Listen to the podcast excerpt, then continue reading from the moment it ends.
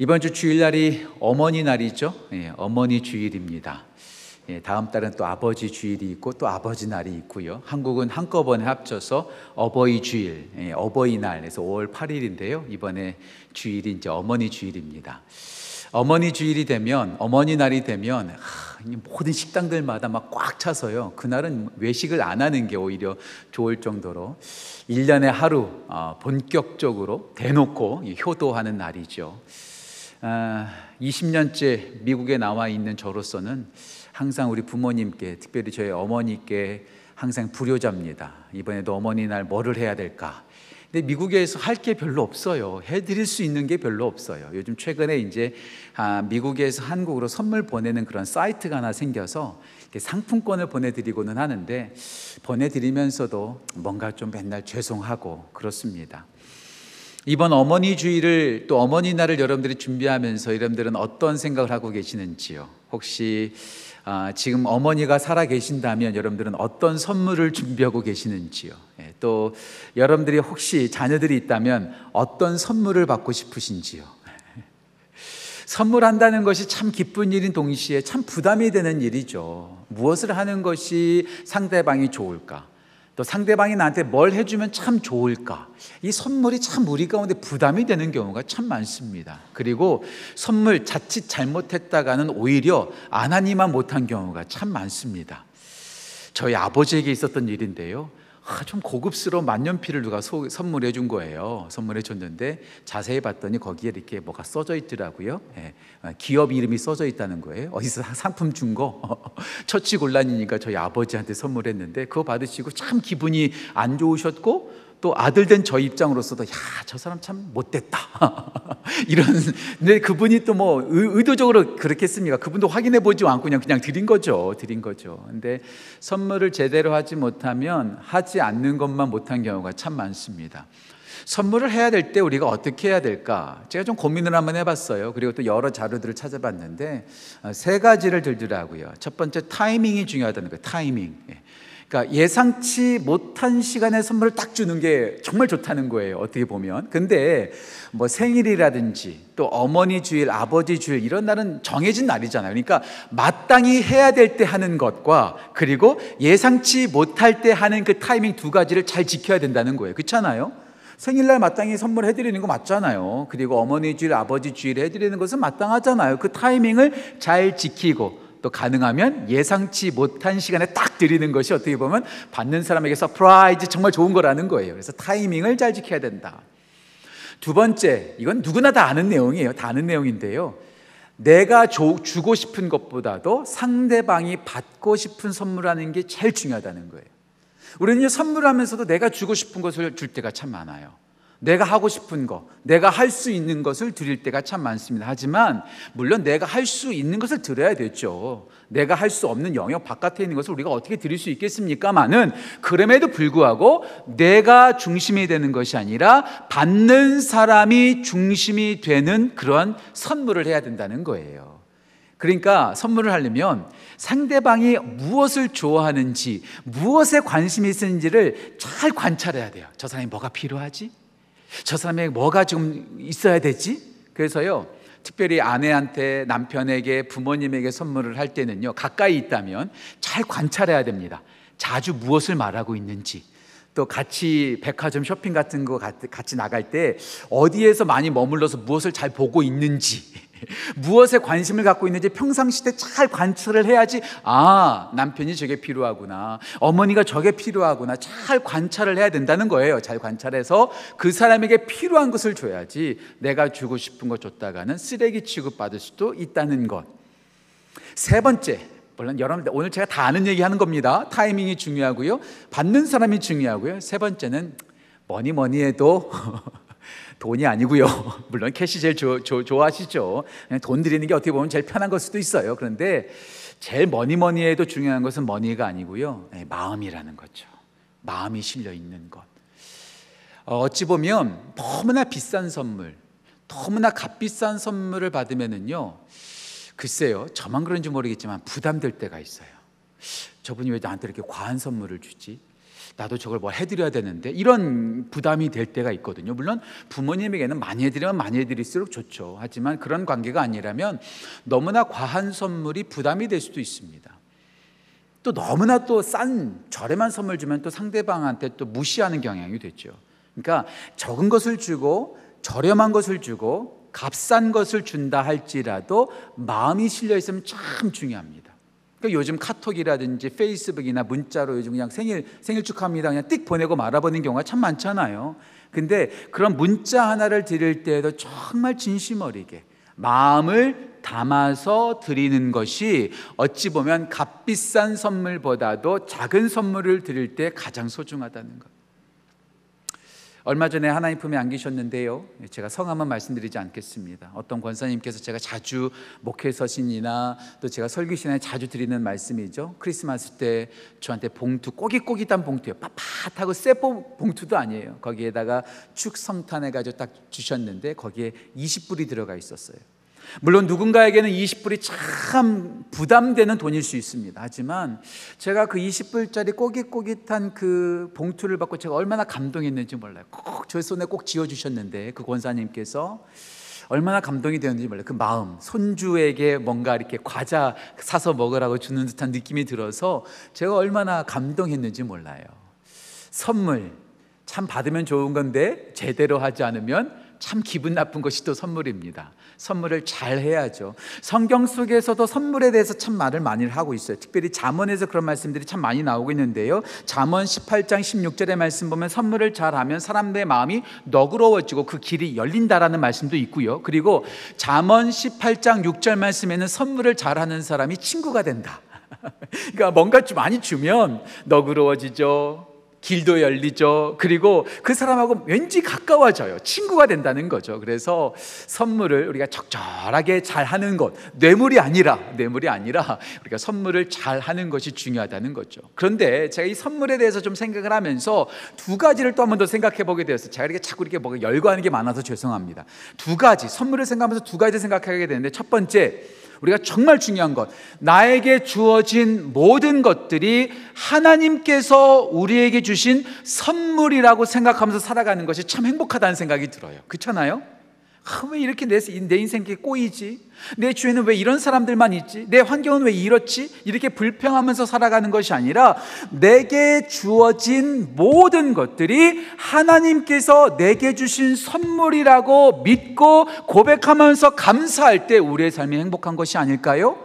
제가 좀 영상 준비했는데요. 전도서 3장 13절 말씀을 한번 읽어볼까요? 영상 보시고요. 전도서 3장 13절 말씀 같이 읽겠습니다. 사람마다 먹고 마시는 것과 수고함으로 낙을 누리는 것이 하나님의 선물인 줄을 또한 알았노라.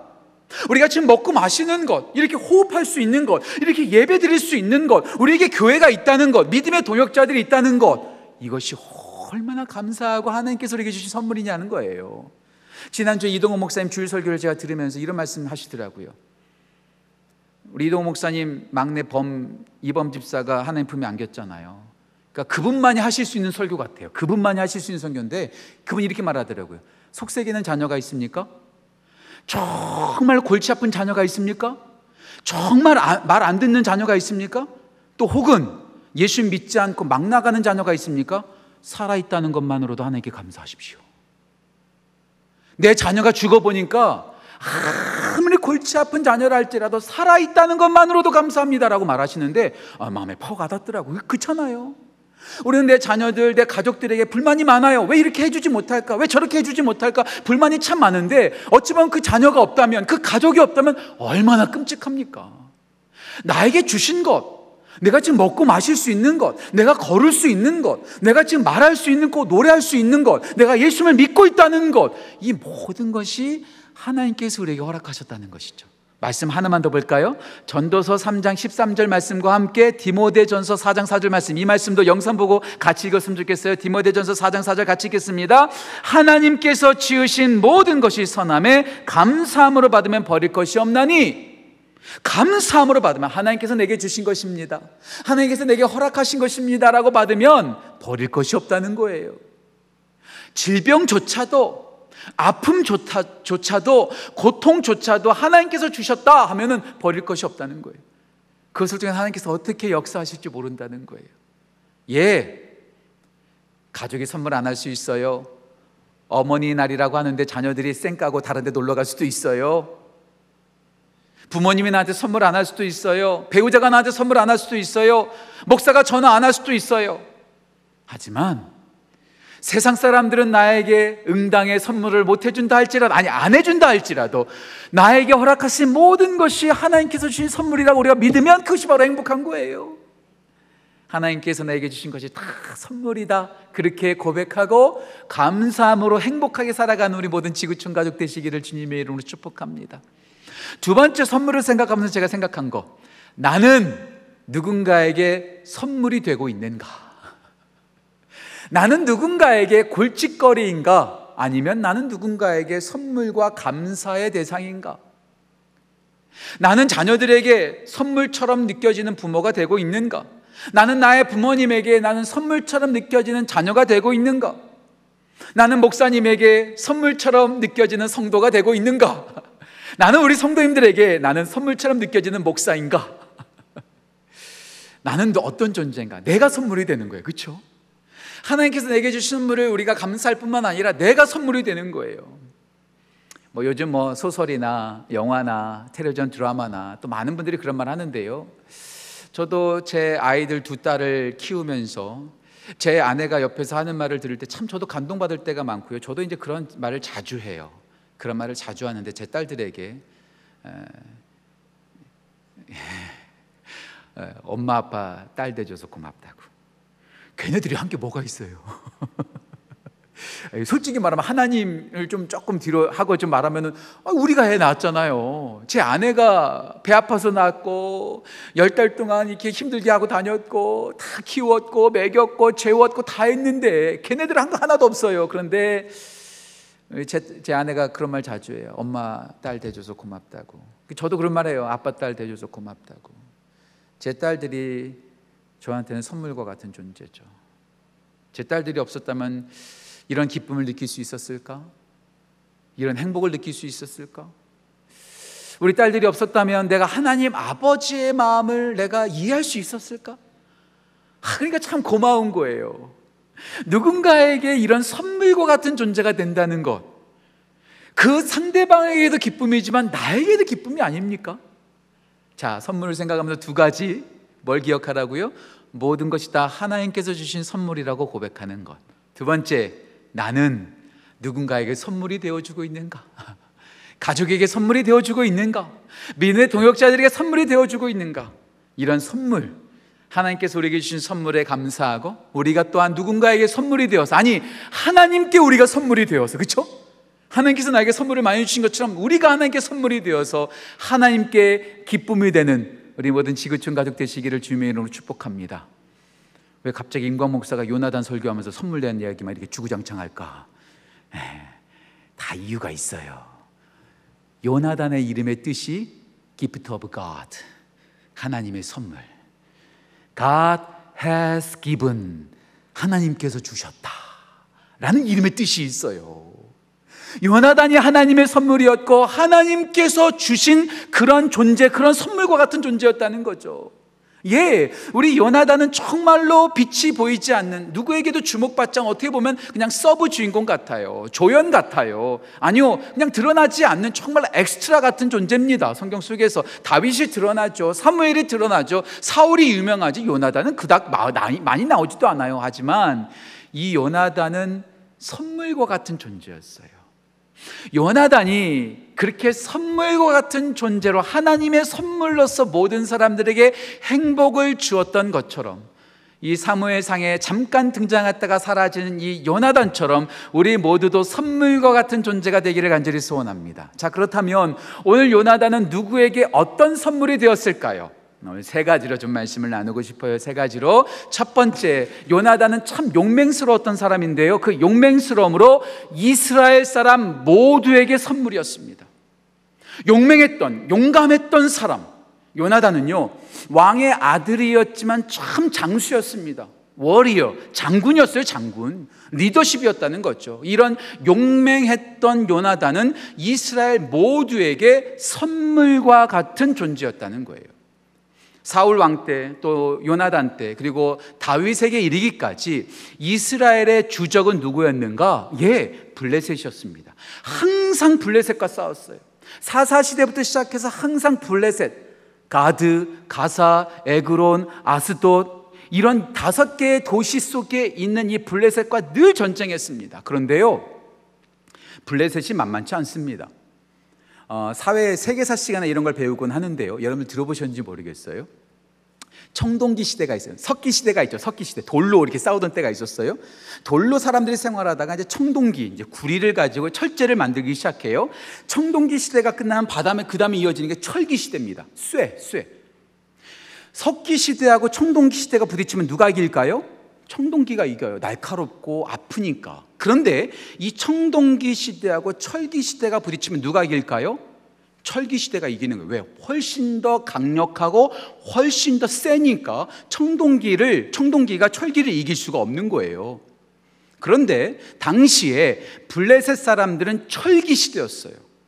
하지만 이스라엘 사람들은 청동기 시대에 머물러 있었기 까닭에 철로 된, 쇠로 된 무기를 누가 갖고 있었는가? 사울과 요나단만 가지고 있었지 백성들은 가지고 있지 않았어요. 그리고 그들이 철기 칼과 철기 창을 만들기 위해서 어디로 가야 되는가? 블레셋 지방까지 가서 거기서 만들어 왔어야 돼요. 그러니까 블레셋과 이스라엘이 싸움이 될 리가 없어요. 무기가 다르니까요. 세계사 시간 하나만 더 말씀드릴까요? 왜 독일이 2차 전쟁에서 그렇게 유럽 전역을 다 지배했을까요? 무기가 탁월했기 때문에 그래요. 첫 번째 히틀러가 쳐들어갔던 나라가 폴란드입니다. 폴란드하고 독일이 처음 전쟁했을 때 그 사건이요, 상당히 세계사적으로 상당히 유명한 사건인데요, 폴란드 사람들은 어떻게 나왔는가? 말을 타고 나왔어요. 말을 타고 긴 창 있잖아요, 중세시대 때. 그런 긴 창들을 다 무장하고 나왔는데 상대방 독일은 뭘 갖고 나왔을까요? 기관총 갖고 나온 거예요. 싸움이 되겠습니까? 완전히 학살되는 거죠. 예, 무기가 차원이 다르면 전쟁이 안 돼요. 철기를 가지고 있는 블레셋과 청동기를 가지고 있는 이스라엘이 어떻게 싸움이 되겠습니까? 그런데요, 숫자도 차이가 나요. 오늘 보면 제가 읽지는 않겠지만 사무엘상 13장을 보면은요, 철병거가 3만 대나 있었다는 거예요. 3만 대 병거가, 마차가 3만 대나 있었다는 거고요. 그리고 그 병거를 운전하는 그런 기마병이 6천 명이나 있었다고 말해요. 그리고요, 그 블레셋 군사들이 어떻게 있었는가? 조금 유대인들이 조금 과장하기를 잘하는데요, 과장하기 좋아한다 할지라도 이렇게 써져 있어요. 해변에 모래알 만큼 많았다. 엄청 많았다는 거예요. 그런데 사울과 요나단과 함께하던 사람들은 몇 명 있었을까요?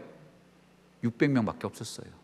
싸움이 되겠습니까? 그러니까 피해 다니는 거죠. 숨어 있는 거죠. 싸움이 안 되는 거예요. 모두가 다 벌벌 떨고 있고 이제 나는 언제 죽는가 두려워하고 있었을 그때에 누가 일어서는가?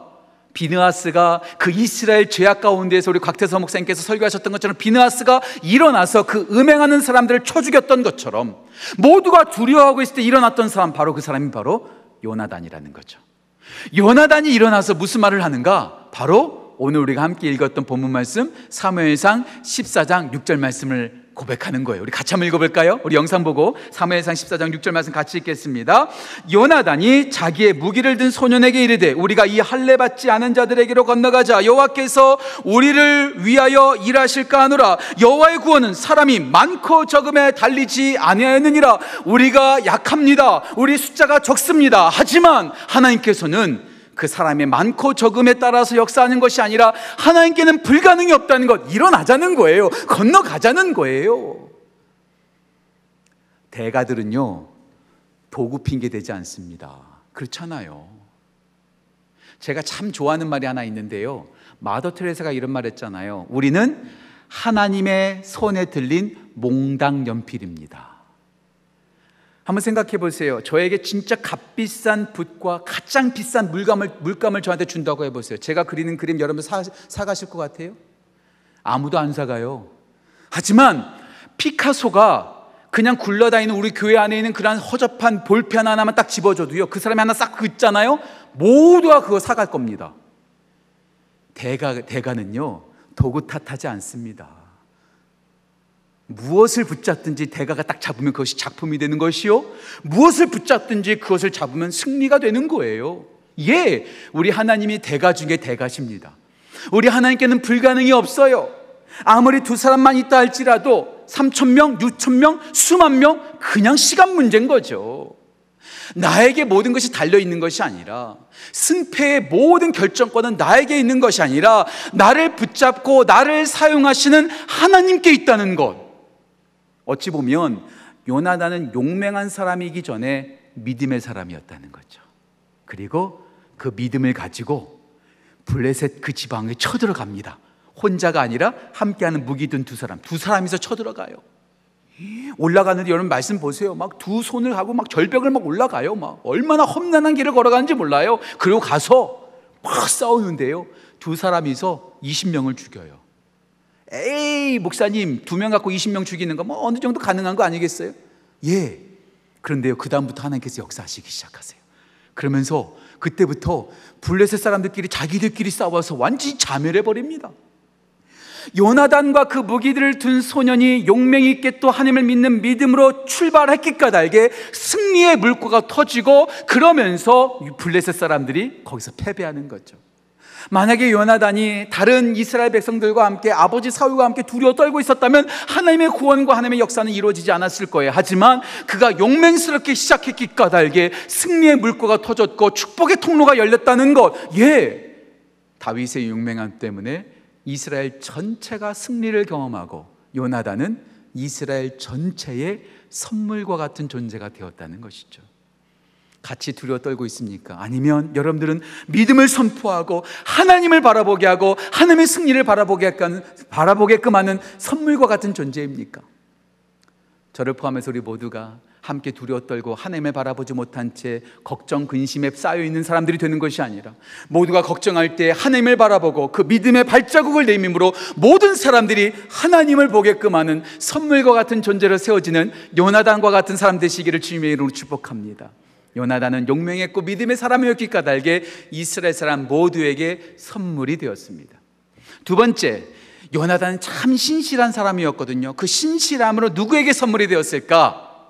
예, 정말 못된 왕이죠. 사울 왕, 자기의 아버지에게 선물과 같은 존재였습니다. 지난주 우리 이충효 목사님께서 사울에 대해서 참 귀하게 말씀 전해주셨잖아요. 예, 그렇잖아요. 예.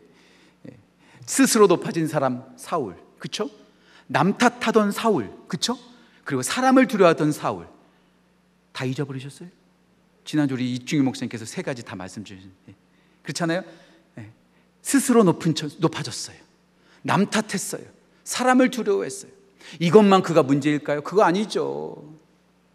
사무엘이 드려야 될 제사권을 침범했던 사람이 바로 사울왕입니다.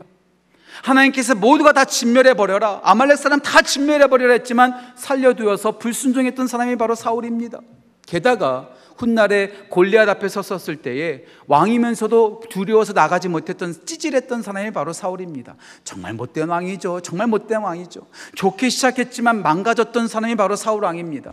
그런데요, 그렇게 불의하고 그렇게 문제가 많았던 왕 곁을 지켜주었던 사람이 누굴까요? 바로 아들 요나단이라는 거예요. 제가 오늘도요, 이 말씀을 준비하고 또 여기까지 올라오기까지 제 마음가운데 참 부담이 많이 됐어요. 왜냐하면 이것을 어떻게 말하냐에 따라서 누구는 또 비판하거든요. 누구는 저를 욕하거든요. 근데 좀 말씀드리고 싶어요. 불의한 리더 척결 대상이어야 될까요? 저 사람 불의하니까 없애버려야 돼, 끌어내려야 돼, 이래야 될까요? 많은 사람들이 이 말씀을 가지고 옳게 해석한다, 그르게 해석한다 말하고 말 많이 하지만, 로마서 13장 말씀 보면 모든 권위는 어디서부터 온다고요? 하나님께로부터 온다고요. 그렇게 못된 왕이었던 사울왕, 다윗이 죽였습니까? 안 죽였습니까? 내버려 두었어요. 왜요? 하나님께서 세우셨기 때문에 하나님께서 역사하신다는 거예요. 물론 극단적인 사례는 있습니다. 자, 이 극단적인 사례는 제가 말씀을 드릴게요. 아돌프 히틀러, 정말 못된 사람이었습니다. 전 세계 수많은 사람들을 죽였고 불행하게 만들었고 전쟁의 도가니로 이끌어갔던 사람, 정말 못된 사람입니다. 심지어는 독일 교회까지도 그를 지지했어요. 하지만 우리가 잘 알고 있는 디트리히 본해퍼, 이 사람은 아돌프 히틀러를 동조하지 않았어요. 그리고 그를 암살하려는 계획을 세웠다가 잡혔고 그리고 교수형을 당했습니다. 이런 극단적인 사례가 있죠. 왜 가만히 내버려 두면 엄청난 피해가 있을 것이기 때문에 그때는 끌어내려야죠. 하지만 그러지 않을 때에는 그를 번역하고 그 사람을 끌어내리는 것이 맞는 것일까? 다윗은 사울을 하나님께서 기름 부음 받은 종으로 그냥 내버려 두었어요. 하나님께 맡겼다는 거죠. 제가 한 3주 전에 설교했었죠. 오바댜 기억하세요? 그 아합이라고 하는 가장 끔찍하고 우상 숭배만 하는 그 부인은 더 끔찍해서 이세벨, 정말 잔인한 여인, 그 밑에서 있었던 오바댜라는 사람, 비겁한 사람일까요? 아니, 다니엘을 한번 생각해 보세요. 다니엘은 어디의 총리였죠? 우상 숭배는 바벨론의 총리였어요. 그럼 그런 거 하면 안 되죠. 어떻게 불의한 리더십 밑에서 일을 합니까? 잘못된 거 아니겠습니까? 에스더는 어떻게 생각하시겠어요? 아하수에로 왕이 진짜 좋은 왕 같으세요? 얼마나 못된 왕이었는데요. 그 밑에 있었잖아요. 그 잘못된 왕 밑에서 그들은 자기가 해야 될 일들을 하면서 그 못된 일이 계속되지 않도록 바로잡는 일을 하는 사람들 있죠. 예, 요나단도 마찬가지예요. 아버지이기 때문에 못 버린 것이 아니라 그 잘못된 왕 밑에서 그 잘못된 왕이 더 잘못되지 않도록 계속해서 거기서 충원을 합니다. 그를 바른 길로 가게끔 계속해서 인도합니다. 특별히 요나단과 관련된 일 가운데 두 가지의 일이 있습니다. 하나는 뭐냐면 사무엘상 14장에서 참 사울왕이 참 멍청해요. 지금 전쟁 중에 있는데 그 백성들에게 뭘 말하냐면요, 아무것도 먹지 말라는 거예요. 한번 생각해 보세요. 전쟁에 나갔고 전투에 나간 군인들에게 가장 필요한 게 뭐예요? 잘 먹어야죠. 든든해야지 잘 싸우지 않겠습니까? 그런데 먹지 말라는 거예요. 그러니까 다 모든 병사들이 다 힘에 빠져 있죠. 그때 요나단이 뭐라고 말할까요? 사무엘상 14장을 보면 우리 아버지가 여러분들을 곤란하게 만들었습니다. 그러면서 자기가 먹어요. 꿀을 먹어요. 예, 아버지가 잘못 선택했었을 때 그것을 잘못했다고 아들로서 대신 사과하면서 자기가 먹으면서 이스라엘 백성들이 거기에서 그걸 피해받지 않도록 한다는 것이죠. 뿐만 아니라 가장 중요한 건 뭐죠? 전쟁 영웅이었던 다윗을 사울이 정말 미워하죠. 질투하죠. 죽이려고 하죠. 그때 막아섰던 사람이 누굽니까? 바로 요나단이죠. 아버지, 저 다윗은 죄 지은 것 없습니다. 저 사람을 죽이려고 하면서 당신 득죄하지 마십시오. 악한 리더십 밑에서 그 악한 일을 동조하는 것이 아니라 그 악한 리더십 밑에서 신실하게 그 자리를 지키면서 아버지가 악한 길로 가지 않도록, 리더십이 악한 길로 가지 않도록 신실하게 그 곁을 지키고 있는 거예요. 나 저 사람 더럽고 악하니까 나 저 사람 밑에 없을 거야 떠나버린다면 그 사람 망하는 것이죠. 예, 요나단은 그렇게 어리석은 사울 밑을 지키면서 사울이 어리석은 방향으로 가지 않도록 끝까지 지켜줍니다. 그리고 요나단이 죽죠. 어떻게, 어디서 죽죠? 아버지 사울 곁을 끝까지 지키다가 같이 죽습니다. 신실하게 아버지 곁을 지켜주면서 충원하고 바른 길로 가도록 끝까지 지켰던 사람, 그 사람이 바로 요나단이라는 것이죠. 무조건 마음에 들지 않는다고 자리 박차고 나가는 것이 아니라 계속해서 도와주고 옆에서 기도해주고 옳은 길로 갈 수 있도록 계속해서 끊임없이 그 곁을 신실하게 지켜주는 사람이 곁에 있다면 참 행복하지 않을까요? 저에게 그런 우리 성도님들이 계시고, 전 참 부족하거든요. 부족한 저의 곁을 지켜준 우리 목사님들 계시고 우리 집사님들 계시니까 제가 이렇게 든든하게 나갈 수 있다는 생각이 들어요. 마음에 안 들다고 다 떠나버리면요, 제가 100% 완벽한 사람 아니잖아요. 제가 부족한 게 얼마나 많은데요. 부족한 거 들킬 때마다 다 떠나버린다면 제 주위에 누가 있겠어요? 부족한 저를 도와주고 섬겨주고 같이 해주니까 그래도 부족하지만 같이 갈 수 있는 거죠. 그런 선물과 같은 존재, 그렇게 옆에서 지켜주는 존재, 요나단이 그리했던 것처럼 우리 모두도 그러한 선물과 같은 존재 되기를 주님의 이름으로 축복합니다. 요나단은 용맹함으로 이스라엘 모두에게 선물과 같은 존재였어요. 신실하게 아버지 곁을 지켜줌으로써 아버지가 그나마 더 워스트해지지 않도록 지켜주었던 선물과 같은 아들이었습니다. 마지막 세 번째, 요나단과 뗄래야 뗄 수 없는 사이죠. 바로 다윗입니다. 다윗을 사랑하는 사람이었죠. 어떻게 해요? 자기 생명처럼 사랑했습니다. 그러면서 다윗에게 선물이었습니다. 요나단은 다윗에게 선물이었죠. 사울이 요나단을 정말 싫어했어요. 그렇죠? 죄송합니다. 사울이 다윗을 참 싫어했죠. 그런데요, 정말 다윗을 누가 싫어해야 될까요? 사울이 아닙니다. 정말 다윗을 미워해야 될 사람은 요나단입니다. 왜요? 사울 다음에 누가 왕 되는 거예요? 요나단이 왕 되는 거예요. 사울의 왕이니까, 사울의 아들이니까 자연스럽게 요나단이 왕 되는 거예요. 그렇다면 요나단이 누구를 제일 미워해야 되겠습니까? 다윗을 미워해야 돼요. 혹시 여러분들 형제의 난이라고 들어보셨습니까? 한국의 대기업들이 있죠. 기업주가 1세, 재벌 1세가 죽으면은요, 그 아들들이요, 자기네들이 갖겠다고, 자기네들이 경영권 갖겠다고, 자기네들이 기업 갖겠다고 얼마나 싸우는지 몰라요. 그런 기사들 여러분 보셨잖아요. 그렇게 많은 재산도 아닌데 부모님이 죽으면은요, 그 아들들이 자기네들, 자녀들이 자기네들 유산 갖겠다고 그렇게 쌈질하고요, 심지어는요, 칼부림까지 난답니다. 그 돈 때문에. 더 갖겠다고, 더 많이 누리겠다고, 내가 그 자리 차지하겠다고 싸우는 게 우리 인간의 모습 아니겠습니까? 그런데 아버지가 왕이면 그 다음은 난데, 지금 다윗이 주목을 받고 있어요. 그러면 사울이 다윗을 미워해야 되는 것이 아니라 요나단이 다윗을 미워해야 되고요, 요나단이 다윗을 죽여야 돼요. 그런데 요나단은 그렇게 하지 않아요. 왜요? 다윗을 너무나 사랑했기 때문에. 그리고 하나님의 뜻을 알아요. 하나님께서 사울을 버리고 다윗을 세우셨다는 것을 요나단이 알고 있어요. 그것을 거부하지 않아요. 그것을 순응하죠. 순응하면서 다윗을 살려줍니다. 어떻게 살려줄까요? 전 세 가지입니다. 세 가지. 첫 번째, 도와주죠. 피할 수 있도록 도와주죠. 이 피할 수 있도록 도와준 사건들이 여러분 사무엘상에 자꾸 나오잖아요. 막 화를 쏘기도 하고, 막 피할 길을 내어주기도 하고, 막 도와주는 거예요. 도와주는 거예요. 밀고 해도 모자랄 판에 도와주고 있어요. 숨겨주고 있어요. 왜요? 다윗을 사랑하니까. 두 번째, 전 이 부분이 참 감동적인데요, 요나단이 다윗을 도와주는 것으로 끝나지 않고 격려해 줍니다. 격려해 줘요. 지치지 않도록 격려해 줘요.